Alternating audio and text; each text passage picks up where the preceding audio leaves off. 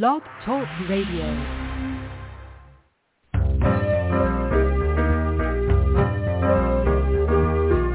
You're listening to Starseed Radio Academy, empowering Starseed to better serve the planet.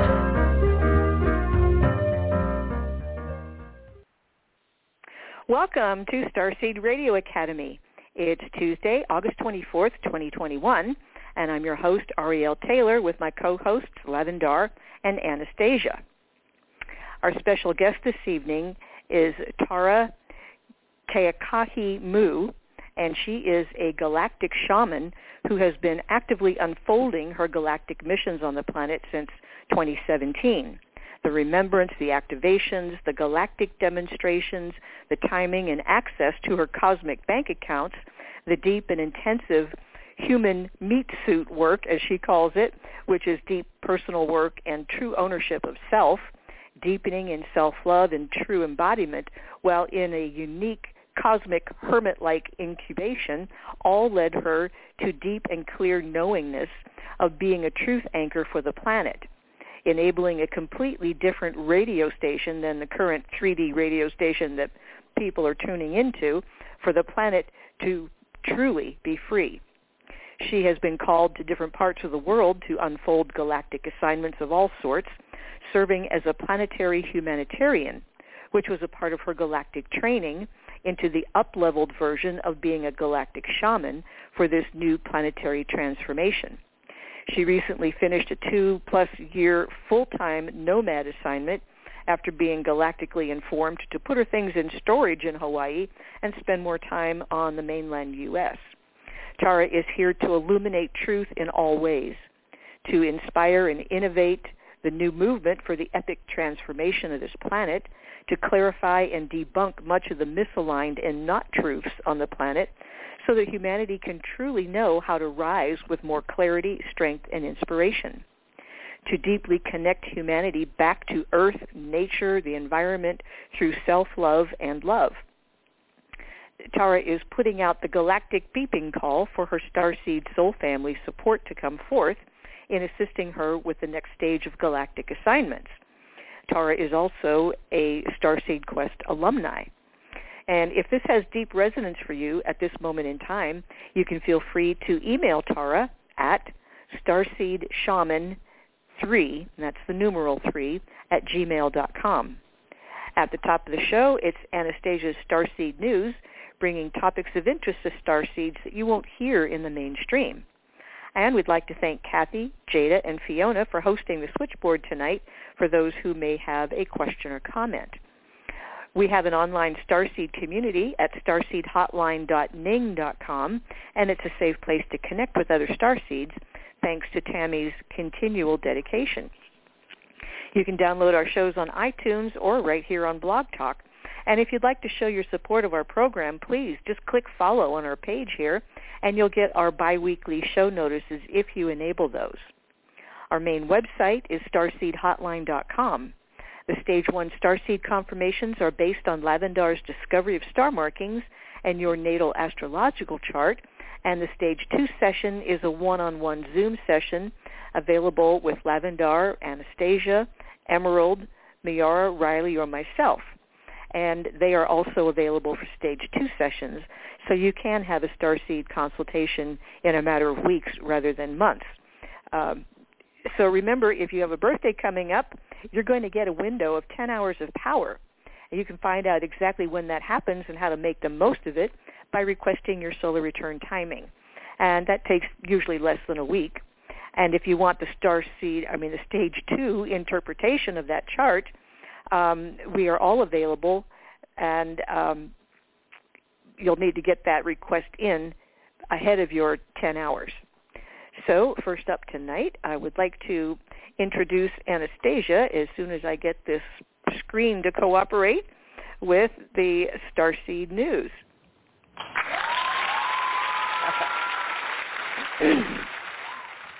Hello, everybody. Great to have you back. I've missed you. Good to be with you. We have lots of news tonight. And okay. Let's start out with a story about science, kind of sort of science, history, archaeology. It's fun.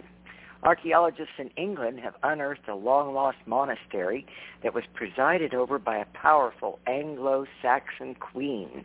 Her name was Queen Sinorist. She led the monastery after her husband's death, and archaeologists from U K's University of Reading have discovered the site of an ancient Anglo-Saxon place ruled by this queen, also a royal abbess.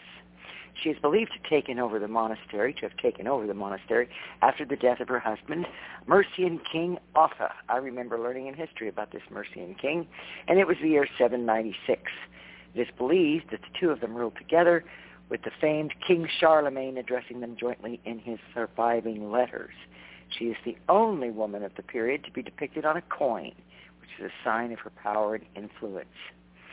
Uh, they say despite Uh, its documented royal associations, hardly anything is known but about what life was like at this monastery, uh, because they didn't have archaeological evidence before, but now they do. They have uncovered timber from the buildings, artifacts left behind by its inhabitants, including bronze bracelets, uh, jewelry of various kinds, pottery, cooking vessels, and believe it or not, food remains. Very interesting. And they're still digging. Who knows what they will find a little bit deeper than that. And continuing our U K theme, here's something really interesting. Manchester City is the first to offer soccer fans edible coffee cups. Well, they are soccer crazy in England. I mean, come on, the U K loves their soccer. And the soccer league has begun again. And despite the pandemic, they're asking fans to come back to the stands after many months of empty stadiums. Now, while fans might be very thirsty to see the, the teams play, they're also thirsty for the concession stands, which usually make a ton of money, but they say there's a huge amount of waste generated at each game. In the U K alone, they say that an estimated seven million coffee cups were used each game, which amounts to two point five billion cups annually that are tossed into the trash. So to reduce the waste that's generated by soccer fans alone, Manchester City is serving hot drinks in edible coffee cups, and that is really amazing. These are almost eight-ounce cups. They hold coffee, tea, hot chocolate, and they're made of a wafer that remains crispy for at least half the duration of the game, they say. That's very important, don't you know? And it's leak-proof for up to twelve hours.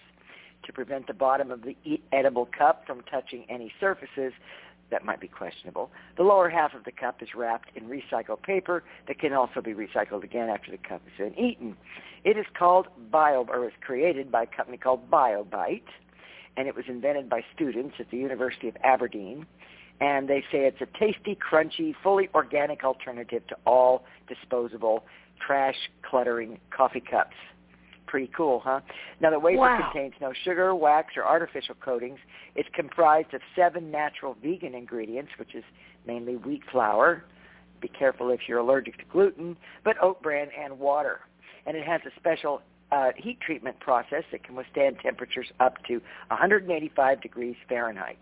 People who've tried it says it takes, tastes like a thin cookie, dunked in coffee. They're only about one hundred calories, and even if you don't want to eat the cup, they ensure that the cup will be disposed of on site in a compost, which the club, soccer club, uses to create organic compost as part of its peat-free commitments.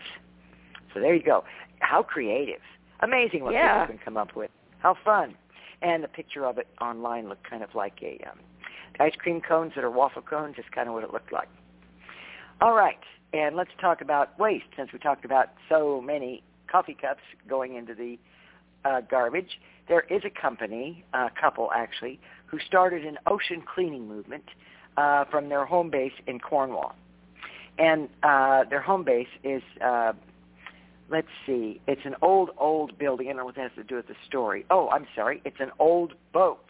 It's a one hundred thirteen-year-old boat, a fifty-five-ton former icebreaker that's been specially designed now to move and navigate through ice-covered waters. Well, to continue with the story, they launched something called Clean Ocean Sailing about four years ago. And that is an, an initiative that unites sailors, surfers, swimmers, and divers who love the ocean so much that they want to clean out hard-to-reach plastic and trash from the water of the oceans. And so far, these people, this couple, have coordinated more than three hundred volunteers to help clean the ocean. Now, their icebreaker, this huge boat, functions as a mobile base camp from which teams can disembark in flotillas of smaller boats to access the hard-to-reach parts of the, of the coastline and to clean out as much litter as they can reach. They call themselves a rapid response unit that allows people to send them a photograph or a location, and then they send out about twenty volunteers who are ready to pick up what they call ghost gear before it gets washed out to sea again on the next tide. They are on it, man. They don't want it to go back out into the water. They say they found fish crates and fishing gear from South Africa, China, South and North America. He said, it's crazy the stuff we find. And since they began this group, guess what they have taken out of the water? two hundred fifty thousand pieces of plastic, which is over fifty tons of waste. Now, they continue their work.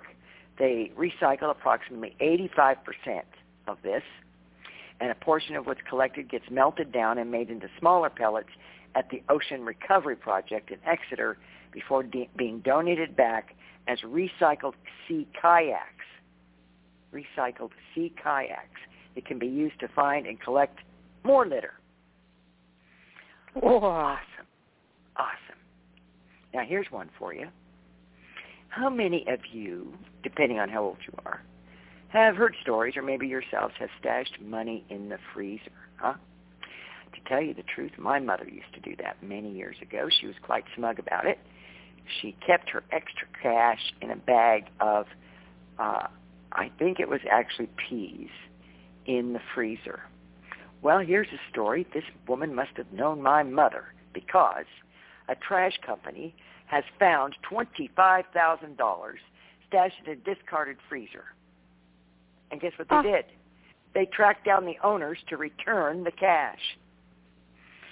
Uh, an Ohio wow. family accidentally threw out their grandma's treasure into the trash can.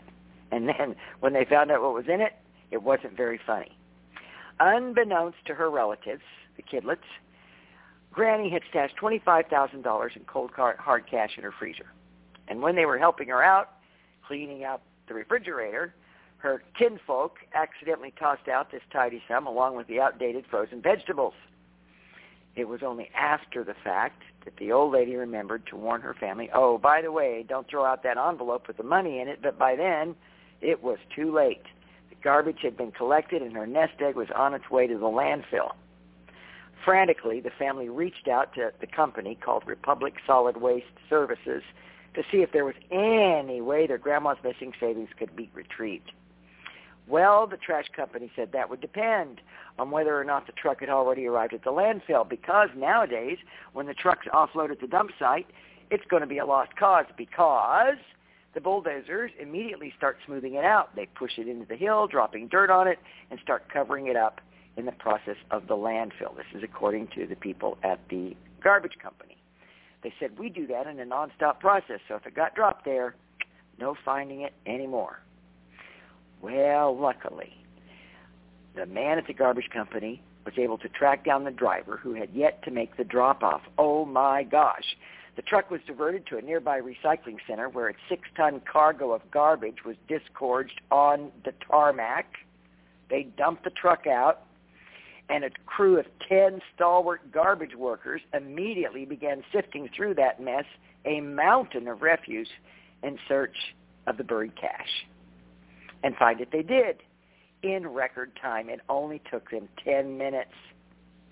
Oh. They were able to find the envelope with the money. The family was so happy they started to cry. The news, the uh, garbage representative spokesman said, it's rare that we can find something for somebody. So this was like the biggest one ever. And, uh, well, you know, while it's great the story has a happy ending, they say uh, doesn't hurt to advise relatives of older people that they do often have a habit of hiding money in strange places, so if you're helping to clear out an older person's house, be sure to proceed with caution. By the way, everybody knows that money doesn't expire, so it would really be a shame to throw that out. And they didn't. They got it back anyway, so wow, what a story. Oh, that's wonderful. Yeah, in my household that would have been, uh, anyway, Mom used to hide her, her money in the peas. Yeah, that's true, she did. Very smug that no one would ever find it. And by the way, many years later, many, many years later, I read somewhere, in an article somewhere, that said the first place, place a burglar looks is in your freezer. for your money, that's the first place they look. Mother thought she was being clever, that nobody would ever find it, but apparently, you know, a lot of people put their money in the freezer, and burglars know that, and that's the first place they go. So there, word to the wise. And if your burglar doesn't get it, your kids might, so find a different place to stash your money. All right, well, here is a story, guys. It's uh, a once-in-a-lifetime thing. Um, when I was a child, very young, I had relatives that lived in the Pacific Islands. Uh, and uh, they used to send things like uh, oysters in cans. And at that time, I was fascinated with pearls and how pearls grew. And I could imagine as a child being rich, you know, finding a very special pearl. Well, sure enough, these oysters that came from the islands, which was very unfamiliar to me. I lived in Mount Shasta. That's where I grew up. You know, there was no, no sea diving there. And anyway, the cans of uh, oysters had pearls in them. It was really fun to find a pearl. Okay, let's move the story on. The story is about a fisherman who has found a rare Milo pearl in his seafood lunch. And I'm not going to tell you how much it is until we get to the end of the story. This guy's a crab fisherman. And uh, by the way, this pearl is orange. It's gorgeous. Kind of looks like an egg yolk. Uh, it's very rare. And it's a Milo pearl. And he's forty years old, and he took home this large sea snail that he caught while trawling for crabs in Thailand. So he wanted to have lunch. He boiled the seafood, but while he was slicing off the cooked meat, he hit on something hard, and there it was, this bright yellow-orange pearl. Well, he took that over to his younger brother, who checked the Internet and said, hey, it might be a really, really worthwhile experience.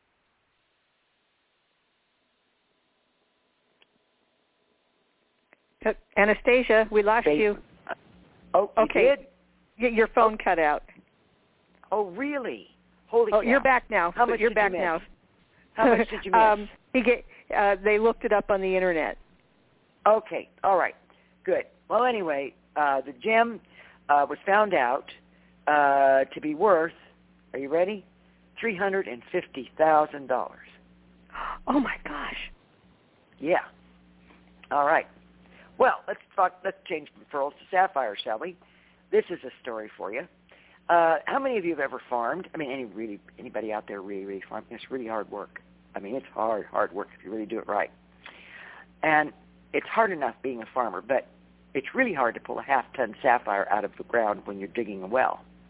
Then it's not only really hard work, but it's pretty incredible. A farmer found a boulder containing a cluster of two and a half million carats in star sapphires that was unearthed while he was digging a well in Sri Lanka.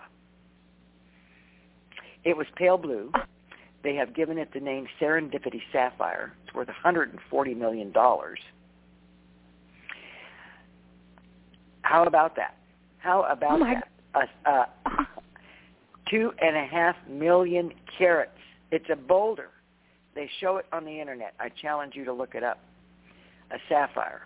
There it is. He, while he was digging a well, he found it. Got to be one of the biggest sapphires ever found, maybe the biggest.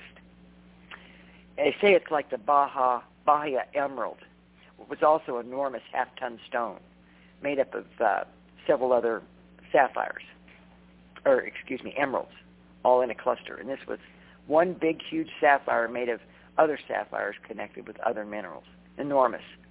What a find. And in Sri Lanka, you know, they're not exactly wealthy there. That That's a game changer. Yeah. Okay, well, let's talk about science for a minute. Fasten your seatbelt. I think this is terribly gross. Let's see what you think about it. How many of you like potatoes? Everybody likes potatoes, don't we? A lot of people. Yeah. Not everybody can eat them. But potatoes are the staple of life, right? Well, scientists have now found that using proteins linked to obesity in humans will create, that's fat cells, by the way, creates crops that grow fifty percent more. And this is according to a new study from the University of Chicago, Peking University, and another school in China, which I can't say, Chisu, I guess. Well, they've started inserting a gene linked to human obesity and fat into crops, vegetable crops, that will make them grow bigger and fatter. They're modifying plant R N A in a strategy to improve plant growth and crop yield. And that study has just come out in the journal Nature. So that's, I don't know. Maybe we not, might want to skip to potatoes in the future unless we grow our own. So something yeah, to think about. Yeah. I, I mean, like, that, you know, just, that just strikes me very crosswise. Uh, yeah. Why do we need potatoes that are made fat, human fat cells? Let's just eat potatoes the way they normally. Wow. I'm thinking yeah. it's awfully twisted in the world these days, just awfully backwards. Do you have an electric car? Well, G M just recalled every single Chevy Bolt electric vehicle ever made, and fixing their battery defects is going to cost one point eight billion dollars. Now, nobody wants to drive a car that will just combust or catch fire outside of the engine, and that's why G M is recalling every single Chevrolet Bolt ever made. This includes the all-new, all-electric uh, vehicle models, which recalls following concerns surrounding a malfun- ma- manufacturing defect in the batteries. The defect could lead to fire erupting from the batteries, so owners are cautioned to keep their cars outside. Don't put them in the garage, uh, and keep your battery power at or below ninety percent. More than one hundred forty-two thousand of G M's Chevy Bolts have defective batteries. If you have one, you've probably already been informed. If you're thinking about buying one, well, that's why I shared the story with you today, to make sure you knew what was going on. Wow. It's swimming season. It is the peak of summer in Italy, and swimmers are flocking to the beaches and lakes, pandemic be forgotten, and the lifeguards are keeping everyone safe by bringing in some much-needed assistance right now, who are the masters of a swimming exercise we all call dog paddling, and something that shouldn't come as a surprise. We might think that a good lifeguard would never dog paddle, but the fact is these lifeguards happen to be dogs. That's right. In Italy, an elite squad of three hundred specially trained canines has been successfully keeping beachgoers safe with their jobs as lifeguards.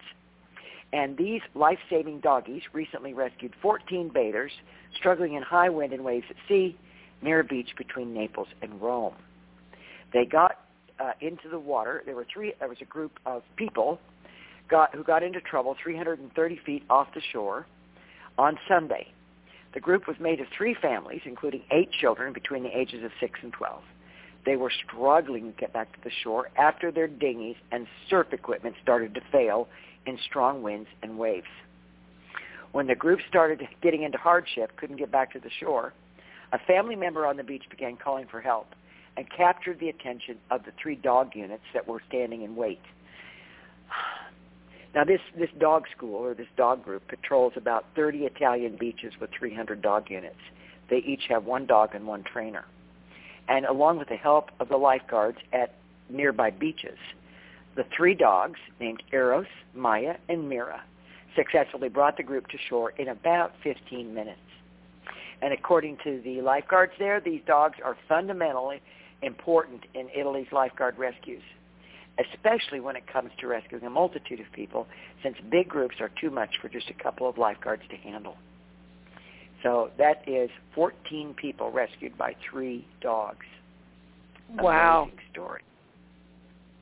And here our last story for tonight. I, you know, this is a head-scratcher, really. When you're when I read the headline, I thought, I don't know about this. So I'm going to share it with you, and I want you to think about it. It's interesting. It's touching. It's kind of confounding. Um, a teenager happened to have rescued a bumblebee, uh, and she says now it's a pet. It follows her everywhere and even sleeps in a little lid by her bed, like a jar lid. It all started a couple of weeks ago when the girl, thirteen years old, spotted this pretty big, it's a big bumblebee. It was lying in the road while, while she was walking her dog. She found it. She scooped up the bee and noticed it had a crumpled wing.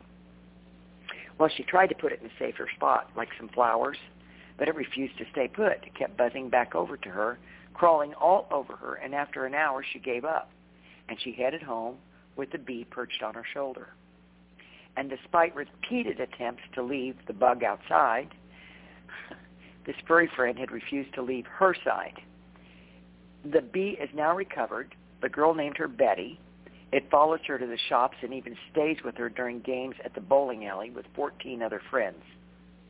She sits on Lacey during the game. Lacey's the girl's name. She sits on the girl throughout both games for two and a half hours. The girl said, I'm so happy. I just love spending my time with her. She's so fluffy, and I love our friendship. On the way home, the, uh, wherever she's walking, the bee is perched on her glasses. The bee stays with her when she goes into stores, grocery stores. It shocks other shoppers. It's a, like I said, it's a big bee. I mean, it's big. Can't help but see it. And the the bee even loves to eat Lacey's food. It shares it with her. But but the, the girl gives her sugar water, gives the bee sugar water, honey, and strawberry jam. She takes her little friend to the garden to feast on flower nectar. And as soon as the girl goes back inside, the bee follows her inside the house. And at night, the bee sleeps in a little pot beside her bed. And there's no lid, but the bee will stay put till morning. And during the day, she nestles on the back of the girl's neck or inside her sleeve between buzzes around the living room. The mother said, this is just lovely, and it's kind of crazy. The bee climbs in her hair like it's some kind of jungle. She's on her ninety percent of the time during the day, including her face, her glasses, and even between her toes. It's so beautiful. It's just gorgeous. And Aww. Apparently, according to the girl, Betty the bee loves to have a stroke between the wings, but she will have nothing to do with the rest of the family, neither the mother, nor the father, nor the two other siblings. She's hooked on the girl, and that's where she stays. Wow. Uh, wow is right. What a story. You all know I love bees, and and that's just, I I find that quite contemplative. There's there's a, there's a deeper meaning in this.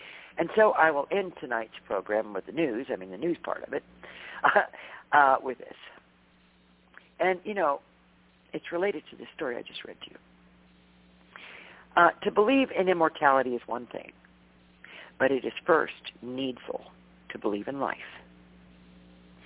And that from Robert Louis Stevenson.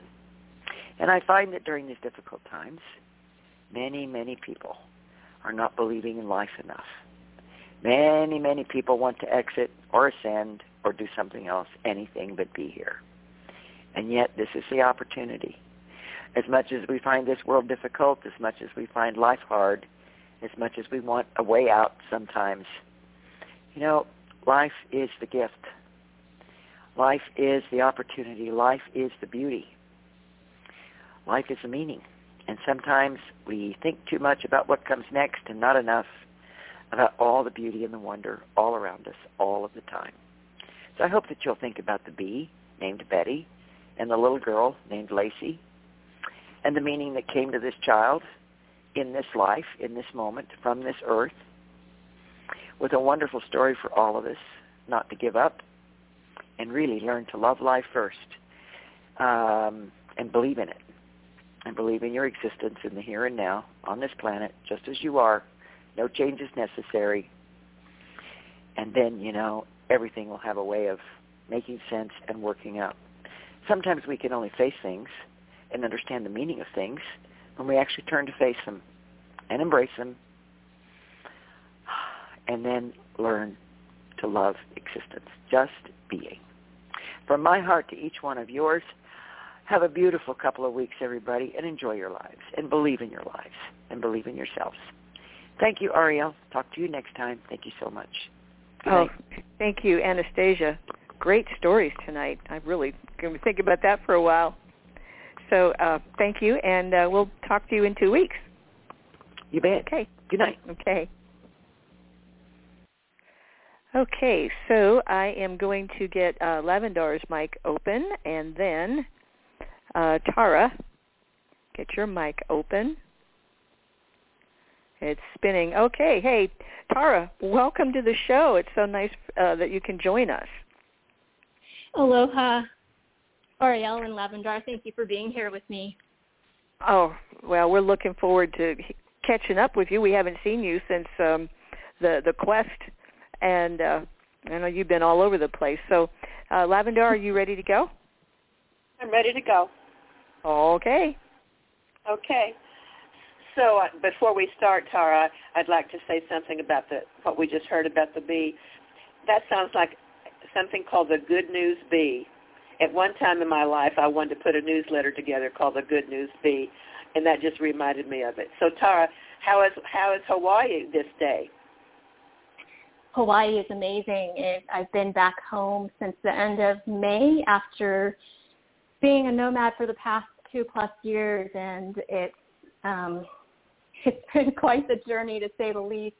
But I'm really excited to share uh, more of the information that has I've been holding for the last number of years, as it'll really help us to know how to navigate a lot that's going on on the planet and to keep the the truth and the light on the planet, as we are here for that. Right. So, uh, you know, you and I have known each other for several years now. You've been to our Starseed Quest in Arkansas many times, and, and I, I, I adore the way that you uh, just listen to your spirit and take off, and you have so many wonderful uh, journeys that you've shared with me already. So what would you like to share with our audience tonight about some of the journeys that you've taken in your um, galactic shamanistic role on the planet? Well, um, I was, like a lot of people, living a typical life, seemingly. And in twenty sixteen, that's when everything started shifting for me. And my life took a one eighty um, turn. And it wasn't until my very first solar return reading with you in April of twenty seventeen that things really started to shift. At that time, I was about two months into my Earth Shaman apprenticeship, and by that time I already knew that something wasn't quite aligned in that role for me, and your reading really provided a lot of deep, intense information as to why I'm here on the planet, and it actually affirmed a lot of what I was experiencing in my apprenticeship that even my instructor, Um, I knew he wasn't going to understand. And oftentimes when I would share with him what my galactic, I mean, what my shamanic journeys were like, he would be seemingly speechless. And really your reading was mind-blowing in the sense that my mind couldn't really wrap around what it was that you were saying to me, but it was my soul that was in total recognition of everything that you were telling me during that reading. And actually that is an overall theme for all of us to be able to tune into, is truly being able to witness the human mind and the human suit um, in a way that allows us to have a level of um, discernment of how we're to show up on this planet. Um, I think that even this whole concept of self-love is something that is really important for me to share, as it is really the answer for us to really know love and how to be here on the planet. So tell us some about some of the journeys. That you've been to Ireland, you've been to France, you've been to all of these different places, planting crystals and seeing people and having experiences. What, what would be maybe one or two stories that you'd be able to share with us, something that happened that was, you know, maybe a little flavor of high strangeness? Oh, I have plenty of those stories. Um, I will say, as you know, a lot of the assignments that we go on, we don't really share a lot of the details that are entailed in those unfoldings. And so I will keep it as simple as possible, as I am to keep some of that information um, low key. But I would say that, you know, with the assignments that have unfolded and the experiences and circumstances that I had to go through um, in order to really get the balance of the human experience, but also what is beyond and off this planet, I would say the the trip that always seems to pop out in my mind out of all of them was my trip to Tibet. And as you all know, Tibet is controlled by a communist government. And they threw me in pretty quick and deep with that trip of showing me how things worked out um, in terms of how our human mind may deceive us, and or how galactic interventions can show us um, how that how that plays out. So, for example, they had me unfold a galactic assignment that put my human suit in quite a bit of fear because, as you know, the communist government, they're looking at everything, and you make one wrong move and you could cause a, a situation.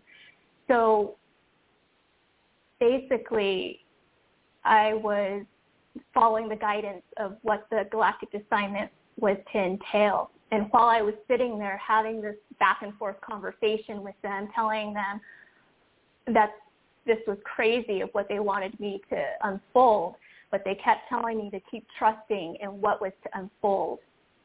And they threw me into these deep situations where I had to really witness my human fear and how my, my mind was creating a lot of that tension. And they showed me that when I followed the guidance of what was to happen and really tuned into the frequency of truth of what it was that I was to unfold, there was nothing that was going to happen to me.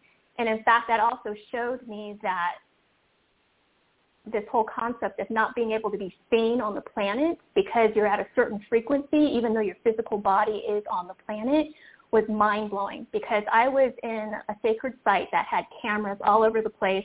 It had guards, it had military, it had all these types of things going on. And while I followed the guidance of the assignment I was to unfold, it was as if no one saw me, which blew my mind because my human suit was terrified of what was going to happen to me if someone saw any of the things that I was doing, but it was as if no one saw me. And that blew me away because it really showed me a lot of how I needed to get in tune with how our human mind works, how our human suit works. And it also tells me more of how we're truly to be in full ownership of this human meat suit that we're in. It's a physical vessel for us to be on the earth plane, but we really need to take ownership of how to be in, in as much clarity and as much purity of how to be in this physical vessel in order to stream through the the light quotient, the frequencies, the the new energies that we're here to work with. Because we all have gifts.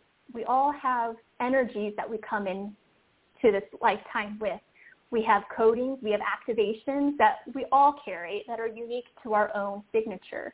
But if our human vessel isn't clear to hold and act, actually unfold and create what we need to create for this planetary transformation, a lot of that gets lost. So there is a big part of um, this ownership of our human vessel through self-love that allows us to really embody in the fullness that we're to embody in. Um, I mean, I have so many stories of all the different countries that I've been to, all the different assignments, because they're all so different and had different purposes. I would work with anything from working with the grid lines and ley lines of the location to sacred sites to certain groupings of people, certain individuals, portals, stargates, whatever it is. Like, you just run the whole gamut. It was never about my mind. It was truly listening to the guidance of why I'm here. And that actually taught me a lot because I actually used to be type A. And for me to step into this galactic shaman role, I could not be type A because I would just get in the way um, with my mind, thinking all these stories and programming that had nothing to do with the reality of what's beyond this plane and what we're here for as starseeds on the planet. Um, I could say more, but is there anything else that you wanted me to touch upon or address? Yeah, yes. Describe this new movement and this new frequency that's to arrive on the planet. Tell us more about yeah, the, how you're working with that. That's a great one. Um, when I went to my first Starseed Quest, it was August of twenty seventeen, and that was when the solar eclipse happened. And that eclipse eclipsed my Athena.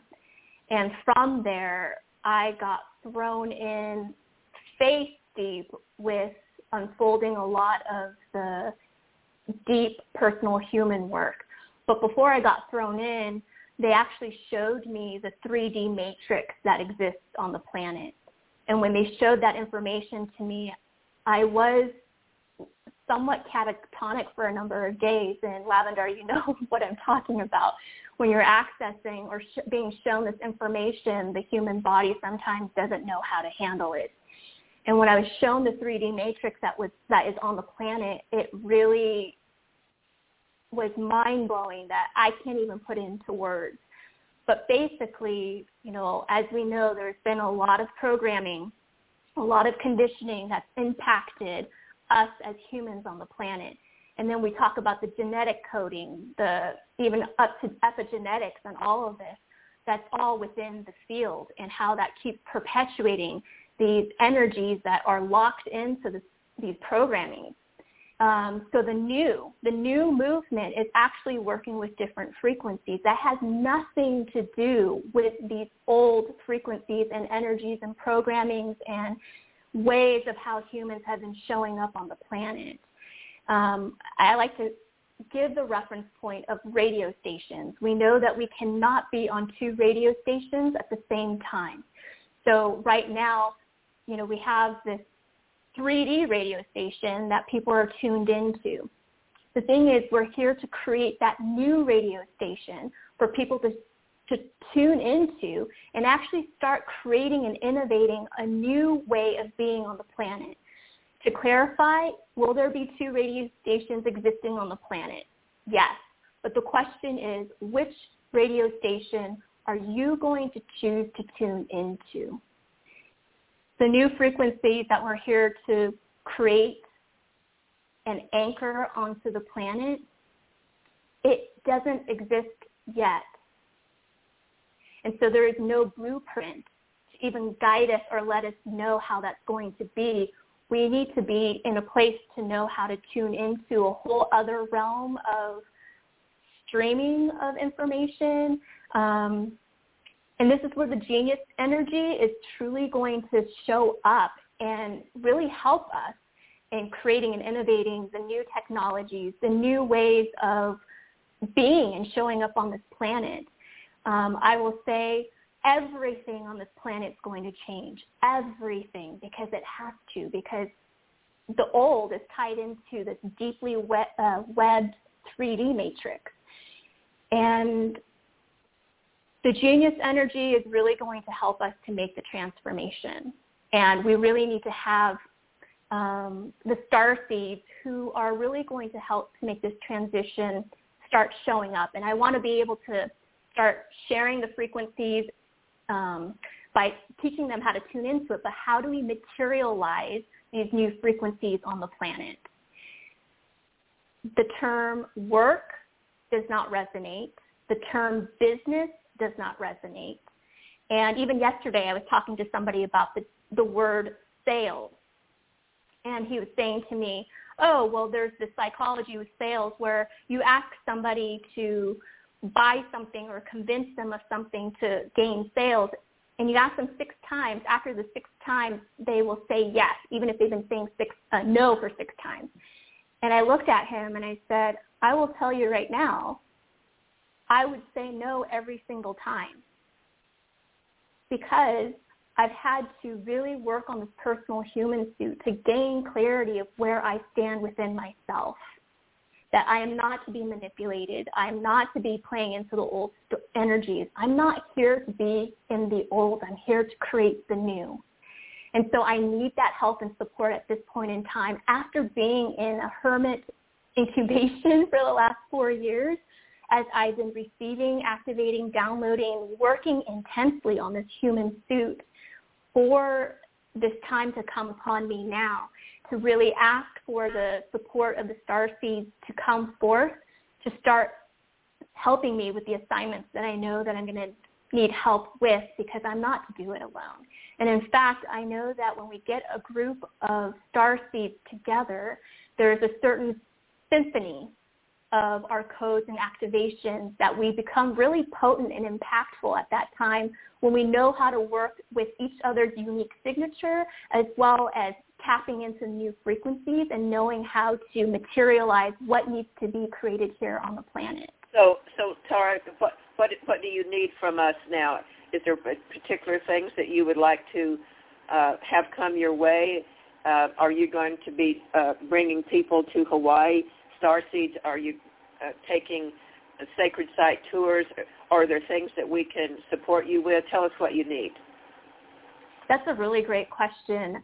You know, as long as currency is in play on this planet, um, that is also something that needs to be shifted in terms of the frequency around money. And there needs to be a way to shift that in so many ways. But as long as currency is on play, in play, uh, we can move so many things on the planet with with that money, because that's how the world has been working. However, I will say there would be a subgroup and sub-communities that will be created on this planet to hold a different level of opportunity in terms of sustainability, and that doesn't function on currency. So I'll say that. But right now I do need a, um, support in terms of even, let's say, technical support in uh, like website aspect of things, um, having a technical virtual assistant, a graphic designer, things like of a physical manner to really get a lot of this information out. But really, it's not even about only information. It's about the frequencies that are being transmitted as this information is being shared. I'm also looking for some entrepreneurs to step forward who are in the sustainability, eco-friendly, green space, because this is so key for us to be able to come back into full unity is when we connect back to the earth, to nature, to the environment.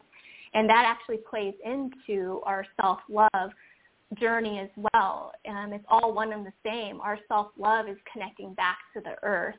Um, I was telling Arielle at one point about this online summit that I've been working with in terms of highlighting some of these entrepreneurs and their companies of, you know, all different aspects of illuminating truth of what's going on on this planet, from um, food sources, from clothing to health to just everything and anything. Um, the example I gave to her was even about clothing.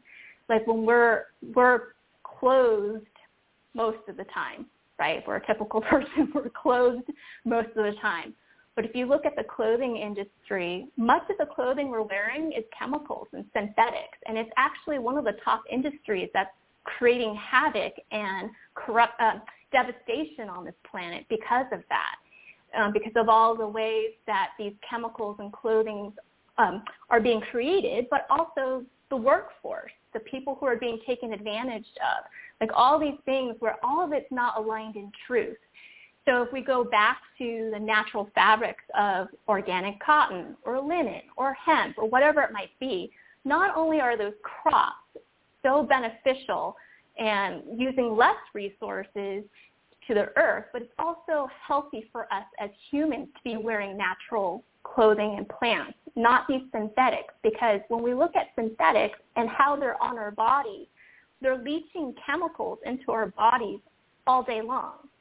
And so how is that actually good for us and or the planet? But how is that good for us to be able to function more fully and more in a healthy manner if we're having chemicals leach into our bodies twenty-four seven a day?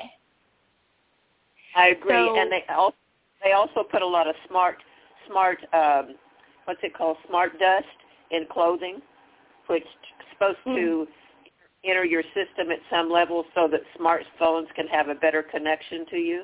Have you heard about that? Oh, no, but I'm not surprised. Yeah. So I like your that's idea about, about about looking into clothing. I think that's going to be very important. Let me um, go to another subject, the transformation of sure. women on the planet. I know that that you have strong goddess frequencies that you need to share with with women that are striving for their divine feminine and stepping into their power. Can you give us a little insight of what you're going to be doing with women? Whew. My body just had a full, full, uh, full amount of chills going on. Um, as we know, the history of women on this planet is devastating on so many levels. And if we even reference simply the fall of the goddesses and how that just domino effect had a domino effect on everything thereafter, and there's so much to say about it. there is such a strong, clear reason why some of us chose to incarnate in this lifetime in female bodies, because we agreed to come back to this planet to to really clear a lot of those energies that exist on the planet that has kept women in a certain place of pain, oppression, not truth, everything. And for me, when I chose to come back as um, as a woman in this female body, as I've been doing the personal deep work, it's been mind-blowing for me to see the impacts of the stories and the conditionings and the programmings as a woman showing up on this planet and the experiences that came with that, and seeing it from past, present, and future. Um, it's it's beyond. And so as I've gone through my work and continue to go through my work and witnessing other women struggling with how a lot of things don't resonate with them, or that they feel like they're um, not showing up on the earth plane as fully as they'd like to. I mean, we this is part of the new. This is part of the new transformation and the new energies that are be, to be here, because it's about balance. This planet is overly masculine, and so we need to know how to balance back into this fluidity and flow of the masculine and the and the feminine in a in like a, in a uh, harmonious flow and ebb and flow of how that's to play out on the planet. I know a lot of people talk about the divine feminine and the divine masculine, and honestly, there is a focus on how to understand what divine masculine is, because nobody actually knows what that is, and it hasn't really existed on this planet. And that's actually going to be part of this new movement, because it's actually an aligned, balanced way of putting things into action. It's not going to be putting into thing, things into action out of the old energy of being overly masculine, based out of fear, based out of control, based out of all these things that have led us to be out of alignment and not taking full ownership of the meat suit. So for women, I really want to be here to show them the different tools and skills to witness a lot of these programs and conditionings that have kept them in a certain place of suffering and codependency. Codependency is a big, big, big thing that we're here to clear off the planet and really up spiral into the new of freedom. Um, as you, you and I both know, Lavendar, there's a lot of different factors that play into what has affected this planet, but that's one of the things I wanted to say, too, is we want to be able to focus on what we're here to create. We don't want to get sucked into the the drama, the codependency of taking on other people's pain or whatever. We need to let everybody take full ownership of themselves in the way that they're meant to. Um, and for women, as you know, the way that women has shown up on the planet is that we're supposed to do everything. We take on everything. We were to caretake in a way that's been out of balance, and it's actually robbed us of our own true essence of how we're to really be here on the planet. Because even women, I mean, we've been overly masculine, and I'm guilty of that as well in my previous um, way of being on the planet, you know, in my typical life. I was overly masculine then as a type A kind of way of functioning. And so even through that, as I was letting go a lot of that and really deconditioning and deprogramming, it takes a lot of layers to go through this. And because I have been going through this and really knowing how to harness my own unique signature of who I am and why I'm here on the planet, it allows me to know how I can truly guide other women to know how to show up for themselves in that way too. And this is a key part of the planetary balance that's to happen here. Is this to like disregard men or anything on the planet? No, it just means that women, we we do have a certain role here on the planet of how to shift the energies and the frequencies on this planet to really bring things back, things back into balance, and for us to truly create from a space of truth and alignment. So I wanted to ask you about your assignment there in Hawaii with Paley and the volcano. You know, you seem mm. to be drawn to certain places like ley lines, the grids, volcanoes. Is there anything in particular you'd like to share with our audience about what's happening with, with, with Goddess Paley there in Hawaii? Anything that you can share Ooh. with us? Maybe you know it. I know it's pretty private, but if there's something, yeah. some message that you can give to us from Paley, we would really love to hear it. Just take a deep breath. It's coming.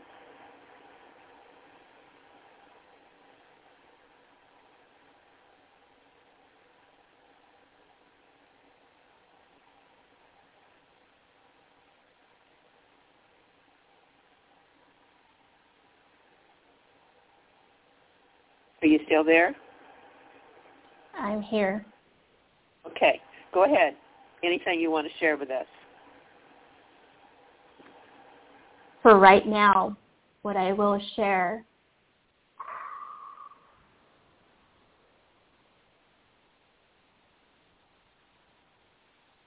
the volcanoes on the planet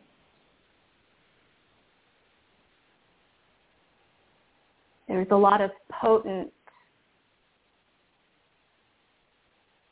frequencies that lie within the volcanoes on the planet. And yes, I have been called to various volcanoes around the world for a lot of different reasons. And there is more work that is going to unfold from it. And basically, these volcanoes hold the keys to the next wave of what's going to happen on this planet. And what I'll say is, this planet needs to go through a number of different stages of clearing. And so it's really important for us as starseeds on the planet to really start having the boundaries and discernment of what is ours to take on and what is ours to leave and, and let it be.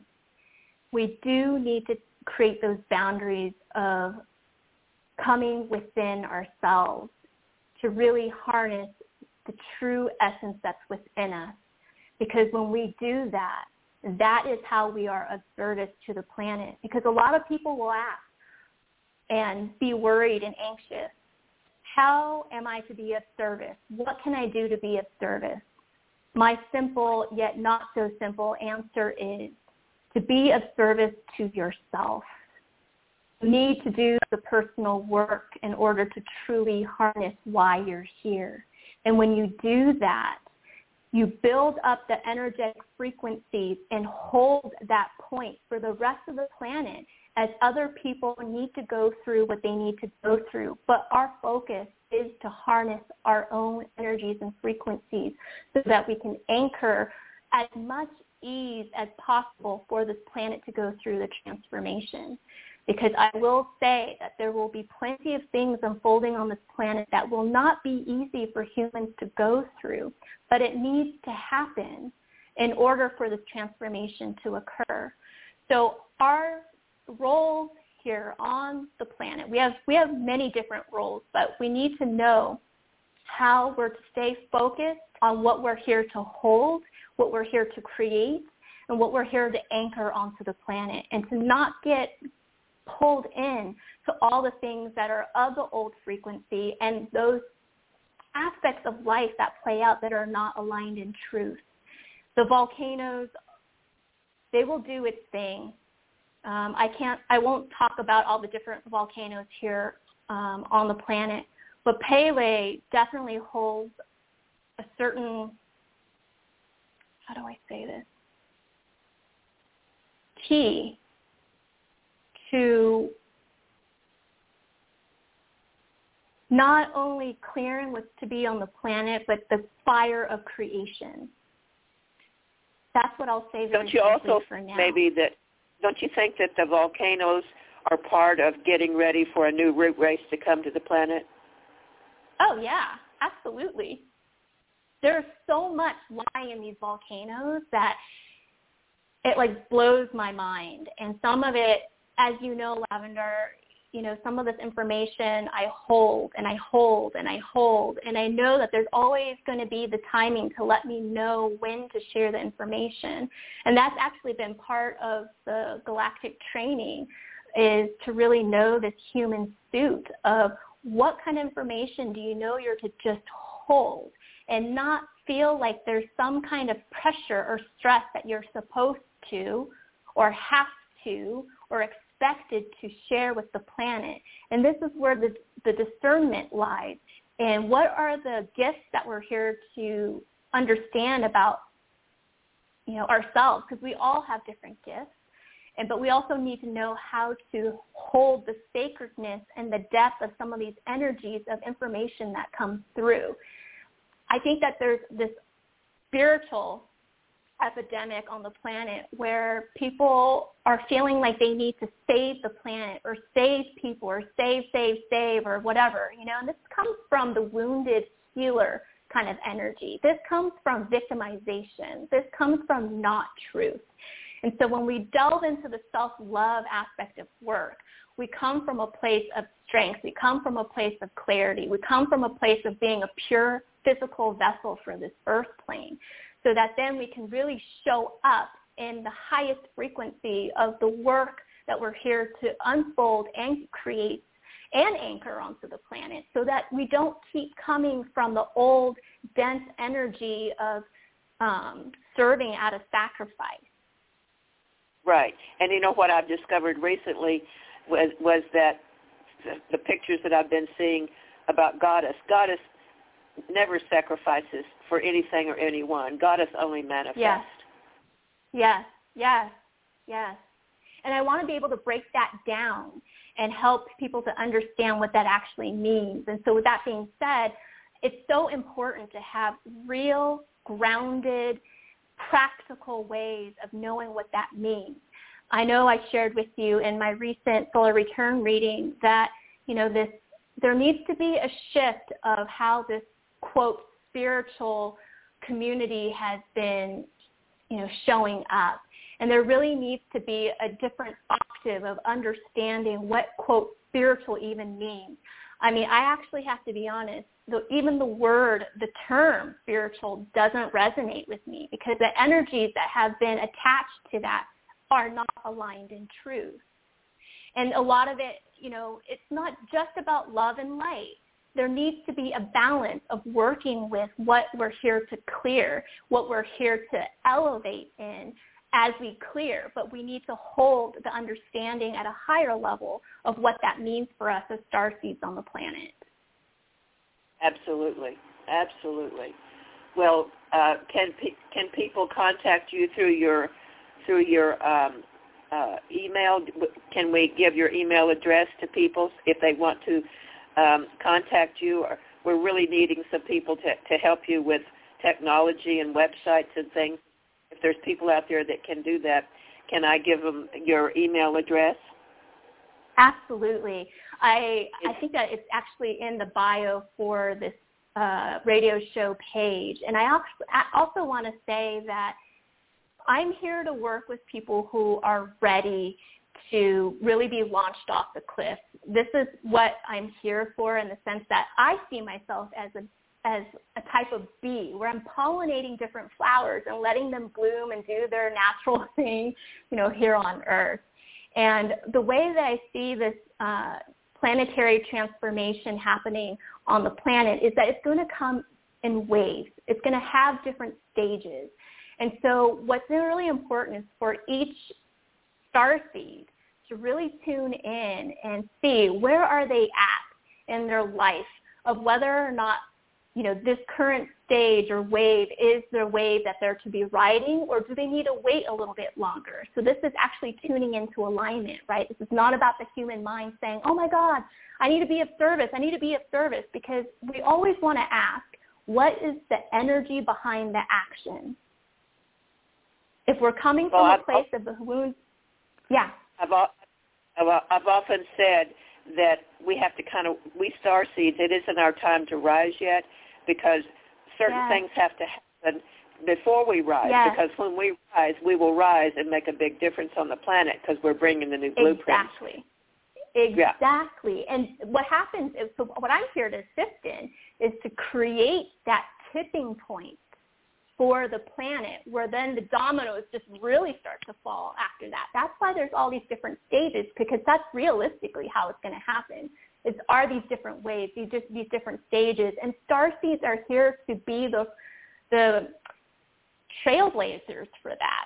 And so you need to recognize, okay, what is my timing of how I'm to show up in that way, on those waves, to create that tipping point for the planet? Because like like you've said, Lavendar, it's, it's we rise together, but when we're rising together, we're going to have these different ways for us to really rise together to create that tipping point for the planet, to really make this planetary transformation the way that it needs to.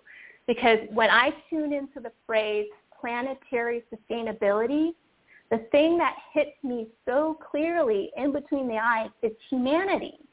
And so it really needs to be the ownership of humans, how we show up in the human suit, for this planet to really flourish and for us humans to really be existing and showing up and creating and being in the fullest capacity that we're meant to be here for. There's no more suffering that we're here to keep perpetuating. So your your email address is starseedshaman three at gmail dot com, starseedshaman three at gmail dot com. I see what time it is, and I'd like to pass you over to my co- co-host, Arielle, at this time. She sure. does have this, the switchboard. Thank you so much for being our guest tonight, and I do want to talk to you later, and I have some things yes. I want to email to you. Uh, I have written some things that I want to, to share with you, so I'll be I'll be emailing you in the next two or three days, okay? So Great. Back Thank to you, you so Arielle. Much. Okay. Wow. You are so inspiring. And um, as I'm as I'm listening, I'm I, you know, I'm kind of getting this the kind of a, a picture of um, there's almost like a soup that's boiling but it's not quite ready to eat. you know. um, with so I mean, yeah. there's so much stuff going on with with um, Mother Nature um, in all yeah. in all four all four elements. And um, oh yeah, I mean yeah. So I wanted to ask you, um, what? Let's like fast forward, and as as mm-hmm. all of these things unfold, as people wake up, mm-hmm. as starseeds rise up, um, yeah. What ultimately? What is your vision for the the state of planet Earth after we go through all of this? Can you mm. tell me what? That's what you really imagine it, um, I mean, obviously there's going to be more balance between masculine and yes. feminine. Um, yeah. And uh, a, a, a way of life that does not pollute. Um, yeah. So, I mean, give me some more examples of, of what you see as the result of all of us, you know, working together to, to help usher in and um, and bring in this, this new root race to the planet? Mm-mm. That's a really great question. I will say that there are so many things that I can say and talk about and reference, um, but I am just really grateful for the starting point to be able to share a lot of this information. Um, Because as Lavendar knows, I I see the future. I mean, I come back from the future. I I see what's ahead of us in a way where it blows my mind, because then it's like, wow, what are the steps and all the different creations and phases that we need to get through to reach um, what it is that I can see that's ahead of us. Honestly, you know, as we know, everything is about energy. And when humans, humanity truly come back home to their true essence through self-love, that's the only way that we can truly know love on the planet. I remember during my reading with Lavendar a few months ago, we were talking about the program on the planet in regards to the concept of love. And it is a program, because the program of how people think they know what love is, is not actually truly, clearly, purely love, because they think they know what love is, but you actually need to know what love is. And the only way that you're going to know love is through self-love. And our self-love is connecting back to Earth because we're one of the same. And that's why I was saying earlier, you know, with these eco-friendly, sustainable, green companies, for example, just clothing, like you just look at clothing in itself. If we love ourselves enough to wear organic fibers, that's better for our bodies, but then intrinsically it's healthy for the planet as well. Like, it comes in full circle. Like, that's the unity that we're looking for um, to be in. And also, I want to be able to spark a whole new awareness of what's happening on this planet. I want to be able to be in a place to inspire these choices for people um, as they, you know, learn these new uh, levels of awareness of what's going on on the planet, but how to take care of themselves. But then it's also deepening your self-love, which is actually the focus for us as humans on the planet. And so when when more and more of us really commit and show up in the practice of self-love, we're building the energies on the planet for ultimately that new radio station that's to be here. And the more that we do that, the more that this um, this new is going to show up and materialize on the earth plane. I actually also want to be able to support people and how to tune into it and how to work with it, because what already exists now on the planet, I, I, it just doesn't resonate because it's not the new. The new hasn't landed yet, but I need to get my Starseed family support for us to come together to create the new. So you asked about what is that going to look like? Well, when we tune into the frequency of truth, which involves self-love, it allows for us to be free, truly be free, because we know on this planet all the stories and the tr- programmings and the conditionings and the systems and everything that's unfolded on the planet is based out of not truth, and we're not free. We're not truly sovereign. And when we can tap into more and more of what it is to be free, the energetics on the planet will shift. That's how energy works.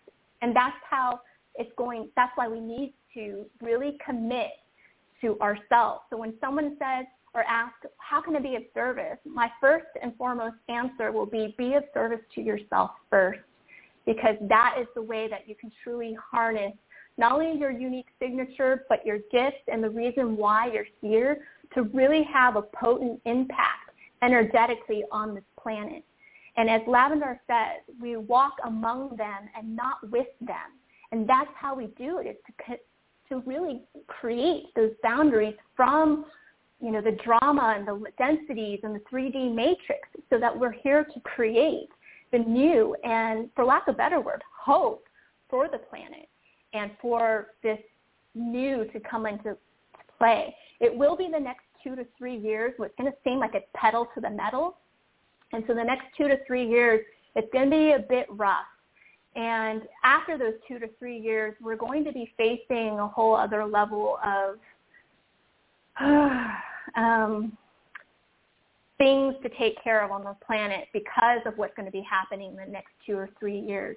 But in about ten years' time is kind of when we're needing to do uh, sort of plateauing Um, uh, plateauing kind of a flow to really integrate and adjust to all that's happened in, in the ten years previous to, what is it, twenty twenty-one? About twenty, uh, twenty thirty-one, twenty thirty-two, twenty thirty-three is probably about when we're really needing to plateau on all the shifts that have happened on the planet. So really, it's about us coming into the truth of our own unique signature, meaning we get to just be free to be us. We're not dictated by these um, expectations or these systems or these institutions.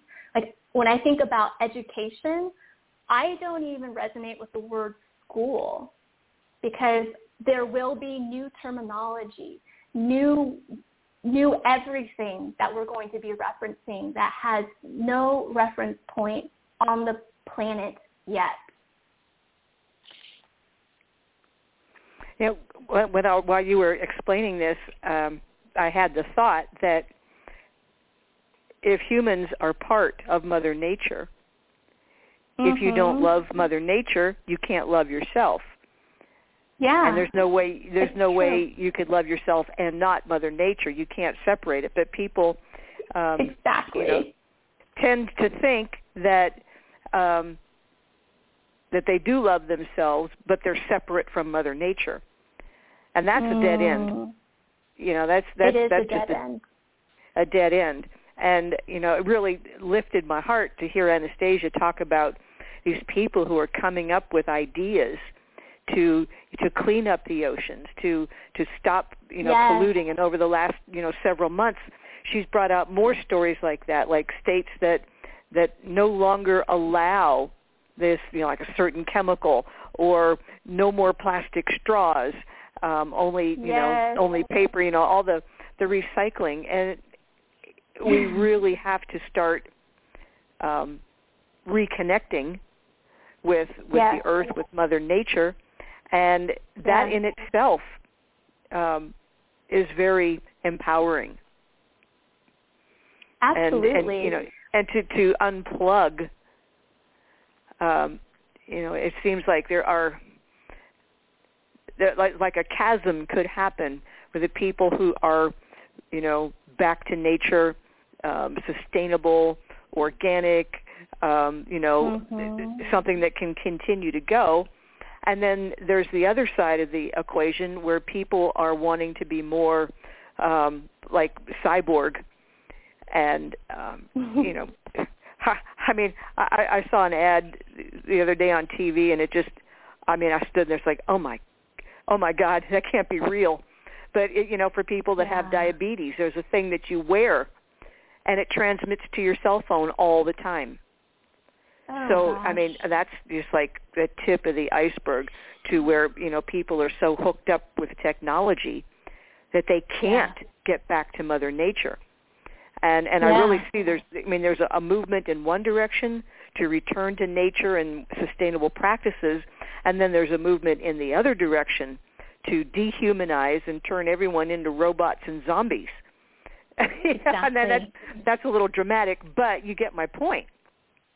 Yes, absolutely. That's why it's so important for us to really keep focus on what we're here to create, to really keep focus of the energies and the frequencies we're here to hold, and have those boundaries from the, as you were saying, this dehumanization and this technology aspect that is getting out of, out of hand in its own way. But the way that I see it is that the more that we keep creating these aligned truth energies and frequencies, it will naturally weed out um, these other creations that are happening that are not aligned in truth. And so that's why it's important for us to know um, how to how to navigate what's going on on this planet. And just, it is one step at a time. One step at a time, because it can be overwhelming if we start getting sucked into just the craziness of what is seemingly happening on this planet. And it's part of why I was in a hermit mode too, because I had to keep my field as clear as possible to really tune into what I was to tune into, to really connect to what needed to be connected to.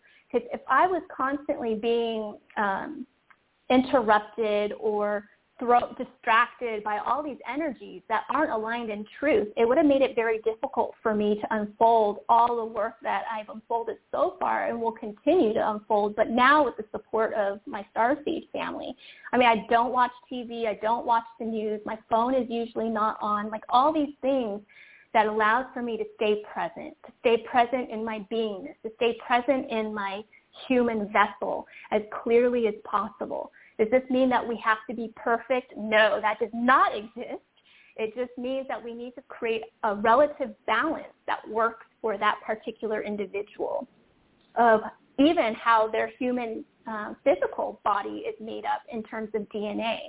I know I didn't talk about this either, but I know one of my main projects on Shift is D N A and how I oversee it and how I work with how to create sending star seeds down onto the planet.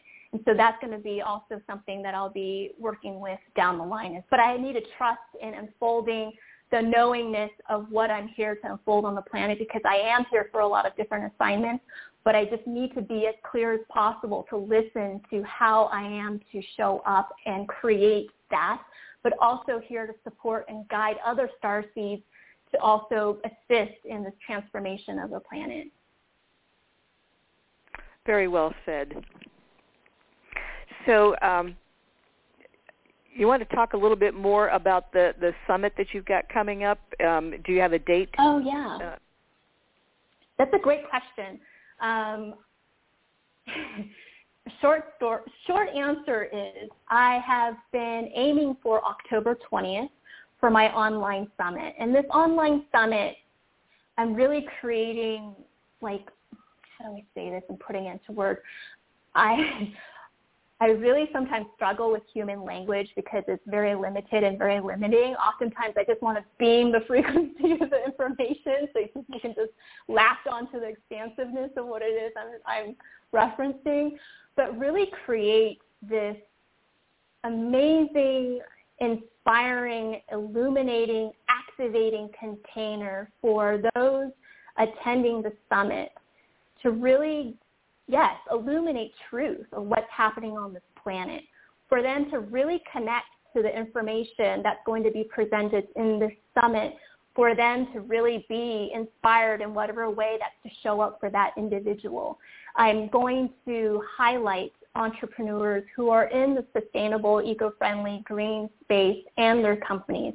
And I want to be highlighting these entrepreneurs and their specific um personal stories of what it was in their human journey that led them to even create these products or services and company. Because the way that I see it is when I look at these specific starseed entrepreneurs, I see that they have specific codings within their field. And that when they learn how to truly embody the unique signature of their frequencies and codings on this planet and how they develop their products and services and how they create um, their businesses on so many levels of ethical and sustainable practices, from sourcing to packaging to just everything, you know, that you name it, of what they um, utilize to create their their products and their company on the earth plane. The thing is, is that when they truly harness the potency of their own coding and they really take ownership of their human suit, that frequency is so high in the way that they, what they can create and how they impact the people that they hire within their company. And this is how we light up the grid on the planet. It's through these entrepreneurs of how they're, um, showing up and helping with lighting up certain frequencies and codings on the planet to create this planetary transformation. So there's going to be um, entrepreneurs in the clothing space, um, in the food space, in um, personal care space, in the cleaning space, like everything. And I want to be able to just give a flavor of the the variety of things that we do and use when we show up in our daily life. Um, yeah, this is a way for people to really be inspired um, of how they can show up from themselves and their self-love, how they can be connected back to the earth, how they can be building up the energies that are to create this new frequency and movement on the planet. It's really just an exciting next level uh wave for us to be writing right now in the midst of all this chaos that's happening on the planet.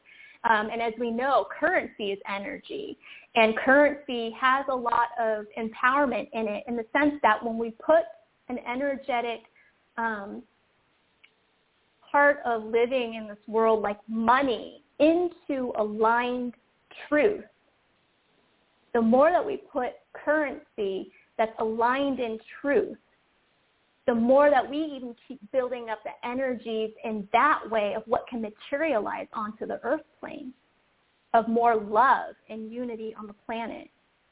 So that's also another aspect to understand the way that we can shift the frequency around money is to be from a space of alignment and truth and love.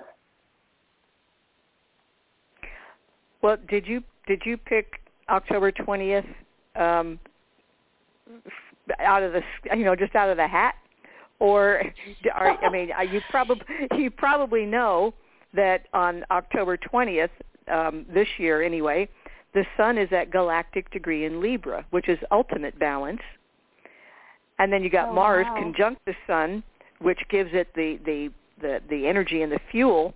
Mercury also in Libra on that day. Um, Jupiter, the unlimited expansion and growth, is at mastership degree in Aquarius, and that will bring out these these technologies, you know, futuristic yes. um, or ancient, you know, like going back to Atlantis or going farther into the future. But, you know, with Jupiter at that degree, um, you picked a really good date. Um, Arielle, and not to mention, thank you so much. Yeah, not to mention that, that Venus will be in Sagittarius, which is freedom, mm. truth, the feminine. Um, and also, I mean, if it's, uh, the moon may be a little iffy. If, you know, in the evening it'll be in Taurus, and that's about money. Uh, you know, so, uh, and values and belief systems and all of that. But um, when when you said, when I said, when is it, um, that's when I, I just went and I took a quick look, and it's like, okay, you're on it. Oh, I love that, Arielle. Thank you so much for for highlighting and illuminating that. Um, I did just go by my intuitive feels of what date to pick. So I love I love knowing those details, and it always happens that way. And I think that that is this is like a great example of showing up into tuning into what feels in flow and what's in alignment when we're constantly putting ourselves in that practice of alignment and listening to our own rhythms and guidance. Because as we know, when we get too far up into the head and we start running all these stories, we get off track. And so I think that there have been a number of times where, you know, I've talked to you or emailed you or going to quests or whatever, you would always, always share these amazing synchronicities of timing and information that always makes me laugh, because it's always like that when we're tuning in in that way. Have I learned through human mistakes? Absolutely. But those were the ways that I was to learn, you know, the, the things I needed to learn about the human suit and how we're to really keep witnessing ourselves and what what we're doing and how we're showing up on this planet. Yeah, well, your your internal guidance system is right on the beam. Because that's awesome. That's a great date. Now, October twenty-first wouldn't work because the sun will be in, in the next sign. Um, well, oh, that might wow. be a critical degree, but um, yeah, yeah. So, good choice. And when you talk to Lavendar, you. you might, you know, she might be able to fine tune that a little bit as far as the time of day. Um, you know, okay. yeah. I mean, if you want the moon in Aries, that would be early, earlier on, like in the morning. And that's that's good for okay. new beginnings. Um, oh. Yeah. So when you when you talk to Lavendar, maybe that's something you can you can take a look at and, and really, you know, fine tune the um, the time of the day to make sure you, you scoop up as much um, um, energy. Well, it's just the moment, wind at your back. You know, you can yes. have your wind at, at yes. your back, so you're not fighting planetary energy while you're trying to do the work. So, uh, but your your internal guidance was right on. Awesome. Well, the way that this online summit is going to work is that I'm going to launch the online summit. And so as you said, the timing of it, you know, the timing of when I launch it. But then what happens after that launch on the twentieth is when then each successive day after that, like if I have ten entrepreneurs that I'm highlighting in the summit, ten days after that launch on the twentieth, each day I'm highlighting a civic entrepreneur. So it's kind of like an encore type thing, but I'm actually just focusing on one entrepreneur at a time, but I'm launching the entire summit on that one day, if that makes sense. Yeah, it does. And that's, okay. that's, that's perfect. Well, um, I was just about to uh, kind of wrap it up here, and I noticed that we have a we have a caller um, in the in the screening room waiting to uh, talk to you. Let's just see if um, if their question is on topic, which is why okay. our producers our producers make sure that um, that callers are on topic, as you know. Yes. You just never want to hand anybody a live mic if you don't know what they're about to say. Yeah, I learned that the hard way. Um, yeah. You know. so I'll just and that's um, okay. give her, just you know, give her a minute. So I mean, this is this summit yeah. will be completely online. So anybody in the yeah. entire world can can yeah. um, can be there. Yes. Yeah. And some of these companies will have an international reach and some of them won't, but that doesn't really matter because really it's really sparking this new movement and inspiring people all over the world of being having this access to this truth that will be illuminated in a different frequency. So, I mean, I could say a lot more about it, but just keeping it simple in that way. And plus, this is a start. It's a start of this next wave of what we're here to create um, and unfold on the planet. And I will really, I definitely wanted to come back to what you were saying before about, you know, this whole waste thing and certain like technologies or things that are coming about about planetary sustainability um, in terms of the earth and things that we're using. I do know for a fact that with this genius energy that's um, going to be landing on this planet, we will be finding ways to know what to do with all the havoc that's been wreaked on this planet. But does that mean that we continue, you know, creating and using things on the planet that aren't good for us and the earth? No. But I will say that there will be new technologies and new ways to go about clearing up all the devastation that has happened on this planet based on what hu- humanity has done so far. But there is a way to address all of it, and it will be coming in the future. Absolutely. Well, our caller is ready. Um, you're going to talk to Hugh. And let me get the mic okay. open. Hello, Hugh. You are on the air with Tara. Go ahead with your comment. Hi, uh, Tara. I love everything that you're doing. I don't know how you pick up on my voice with resonance, but uh, I am fully in support of what you're doing and have a lot of very powerful strategies. I don't sell anything, but I want to be a blessing to as many people as I can. And the, the time I have left, I'll be seventy-seven next month, and I've had quite a bizarre life. I've had U F O, paranormal, near death with ongoing paranormal and very powerful documentable synchronicities, and I'm nonpartisan when it comes to politics, but you'll see even letters from presidents to me related to the economy. They like to tell me what they're doing, but they don't want to know what I can do to help be a blessing to people. So that's all going to shift, like you said, and I'd love to help you with everything you're doing because my last name also has global recognition in the food service field. I'm committed to empowering women mm. and indigenous people in my work and feeding people body, mind, and spirit.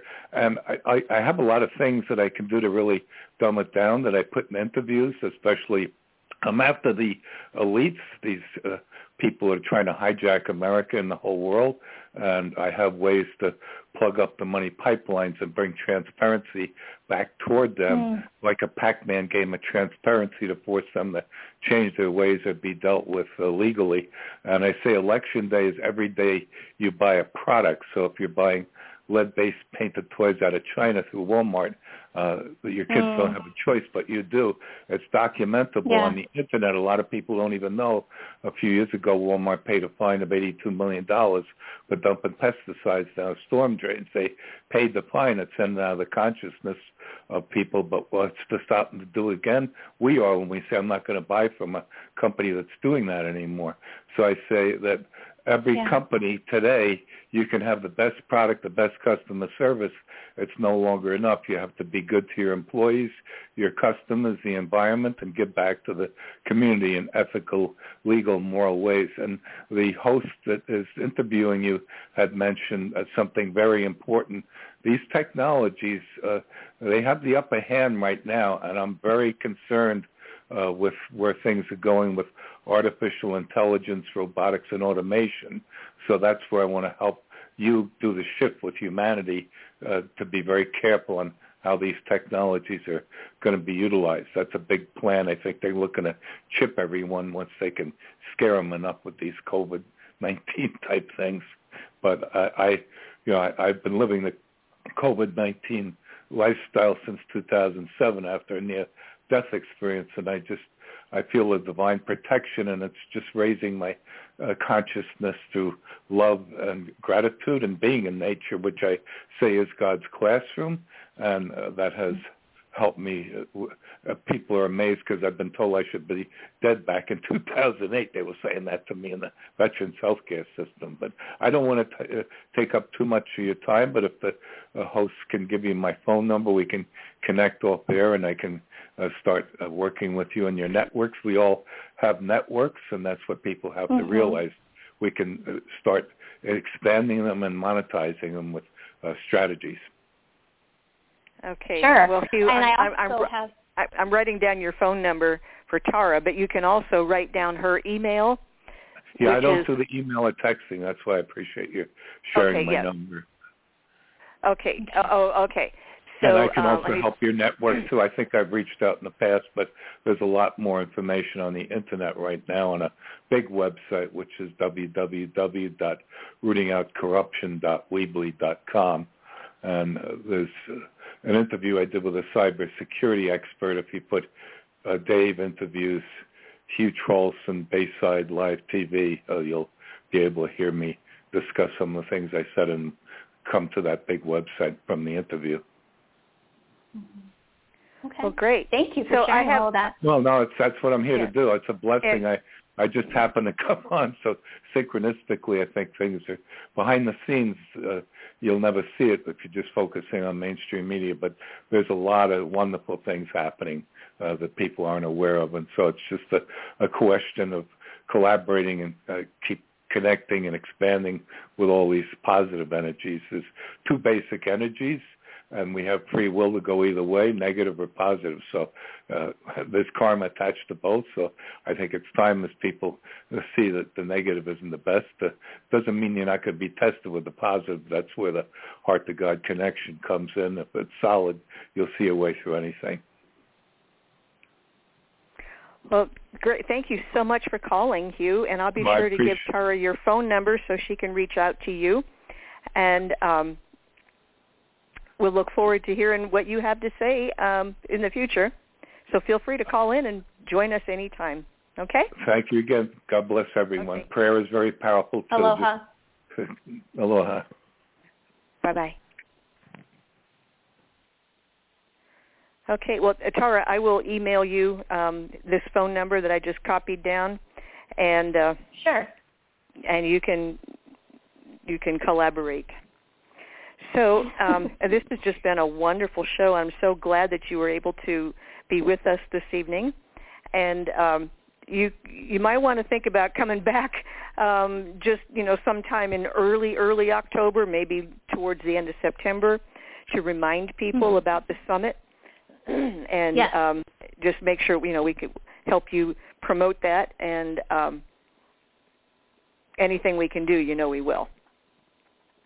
Thank you so much. Yeah, if any of the starseeds out there feel any deep resonance with whatever it is, but even specifically this online summit, that would be great in terms of um, the tech support, um, just everything involved to support me in this, because I I do handle a lot of different frequencies, and the bandwidth that I have to put the energy into these kinds of things, I know I'm to pass that on to other people who are better equipped and have the bandwidth for that. So I yeah. want to recognize yeah. that that's, that's important.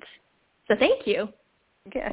Well, you are so welcome. I'm giving you a big hug, and we'll look Yay, forward to. Um, you. Yeah, we'll look forward to have you stop by. You know, just to remind people about the summit. Like I said, one of the shows towards the end of September, the beginning of October, and um, we love you.